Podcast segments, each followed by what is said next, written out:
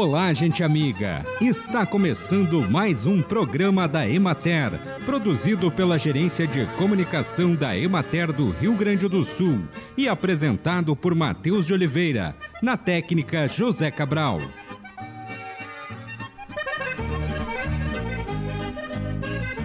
Todas as hortaliças podem ser consumidas por pessoas hipertensas, pois esses alimentos são naturalmente pobres em sódio em contraste, as hortaliças são ricas em potássio, cálcio e magnésio, minerais com efeitos benéficos sobre a pressão arterial. Ao preparar, deve-se evitar as frituras e dar preferência a hortaliças cruas, cozidas, assadas, grelhadas ou refogadas. Para temperar os pratos, o sal deve ser parcial ou totalmente substituído por outros temperos, como alho e cebola. Cebolinha, salsa, coentro, manjericão, tomilho, orégano, louro e outras ervas, frescas ou secas, realçam o sabor dos alimentos, diminuindo a necessidade de sal. Em julho, agosto e setembro, o Rio Grande do Sul deve experimentar a intensificação do fenômeno El Ninho, atingindo um ponto mais forte no final do trimestre. Essa intensificação resultará em impacto direto no aumento das chuvas em todo o estado com volumes acima da média em todas as regiões. Para as culturas de primavera-verão, as recomendações envolvem fazer adubação em cobertura, preferencialmente antes da ocorrência de chuvas ou quando o solo apresentar disponibilidade de água adequada. Acompanhe agora o panorama agropecuário.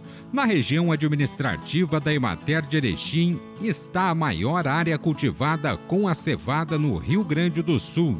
O processo de semeadura já foi concluído e as lavouras apresentam um estabelecimento inicial adequado. Na região de Frederico Westphalen, estima-se que 90% da área tenha sido semeada em termos de desenvolvimento, a cultura encontra-se principalmente nas fases de germinação e desenvolvimento vegetativo, abrangendo aproximadamente 95% da área cultivada.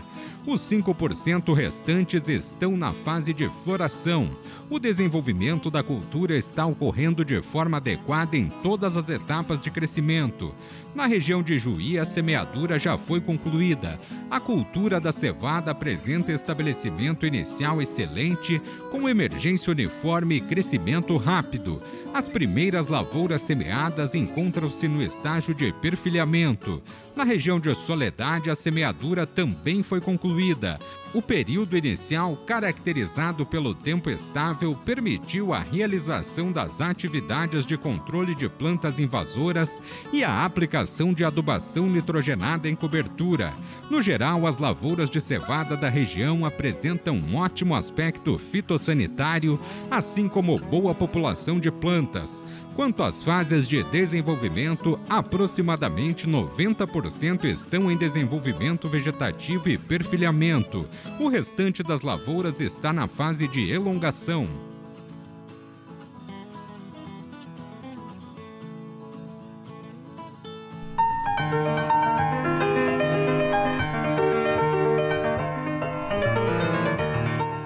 Governo federal divulgou recentemente o Plano Safra e, neste contexto, no programa de hoje, o extensionista Rodrigo Sasso fala sobre o Cadastro Nacional da Agricultura Familiar, o CAF.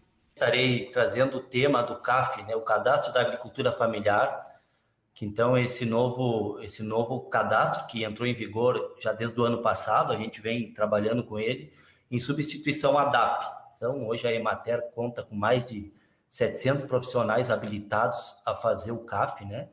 Que é o, esse reconhecimento a partir da lei da agricultura familiar de quem são os agricultores, agricultoras, povos tradicionais e suas é, organizações passíveis de acessar a política pública para a agricultura familiar.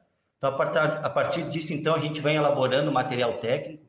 Esse ano de transição do DAP para o CAF aí, nós passamos um desafio bastante grande, né?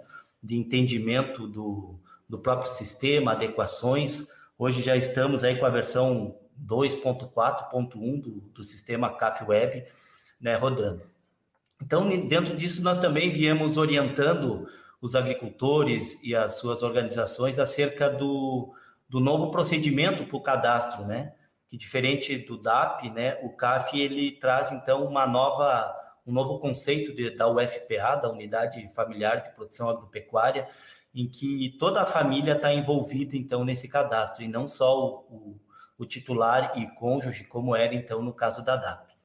E também nesse ano que passou aí, nós tivemos esse diálogo permanente aí com a coordenação do MAPA e agora a MDA, né, que coordena a questão do CAF a nível nacional.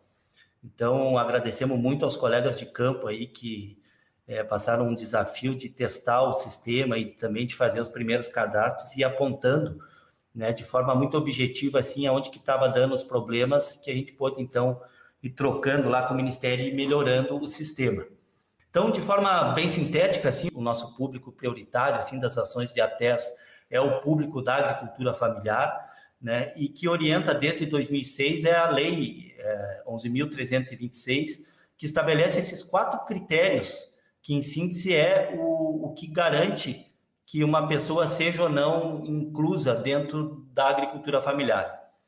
Então, o primeiro deles é aquela ideia dos quatro módulos fiscais, né, que utilizem predominantemente mão de obra familiar, né, nas atividades é, econômicas ou no empreendimento familiar rural, e que aufiram no mínimo metade da renda bruta no ano anterior a, a, ao pedido do, do CAF, né, a, a, renda metade vinda do estabelecimento, seja ela agropecuária ou não agropecuária do estabelecimento. Né? E, por fim, que a gestão do estabelecimento ou do empreendimento seja estritamente familiar. É, em linhas gerais, esse é o grande passaporte assim para o DAP e para o CAF, desculpe, temos algumas considerações, principalmente né, para alguns outros públicos que também se enquadram, né? É, em especial aqui para nós, na região sul, né, nós temos a questão dos pescadores profissionais artesanais, dos povos e indígenas e das comunidades quilombolas, né, que eles não ficam obrigados a, a, a, atender o critério número um, que é aquela questão dos quatro módulos fiscais. Então, esse, esse público fica dispensado. Outra consideração que traz as resoluções, agora essa mais recente, ainda de dezembro de 2022, é a questão da incorporação de agricultores urbanos, né, na questão de ser reconhecido também aquelas uh, agricultores, empreendimentos e formas associativas que explorem imóvel agrário em área urbana. Então, essa, essa nova inclusão foi dada por essa resolução agora de, é, de dezembro de 2022.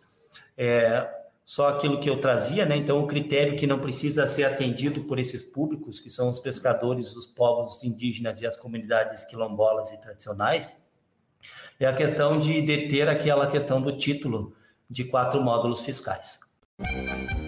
No plantio direto, o solo não passa pelo processo de revolvimento e fica menos exposto ao transporte de camadas de terra, conhecido como erosão.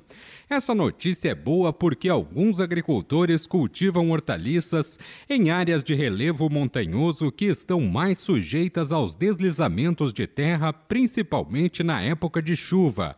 Além de reduzir os riscos de erosão, a palhada aumenta a quantidade de matéria orgânica, como nutrientes que são fontes de alimentos para as plantas e para os organismos do solo, e favorece a ação de minhocas. E todos sabemos, quando as minhocas estão presentes, é sinal que o solo está bastante fértil e vai produzir mais alimentos.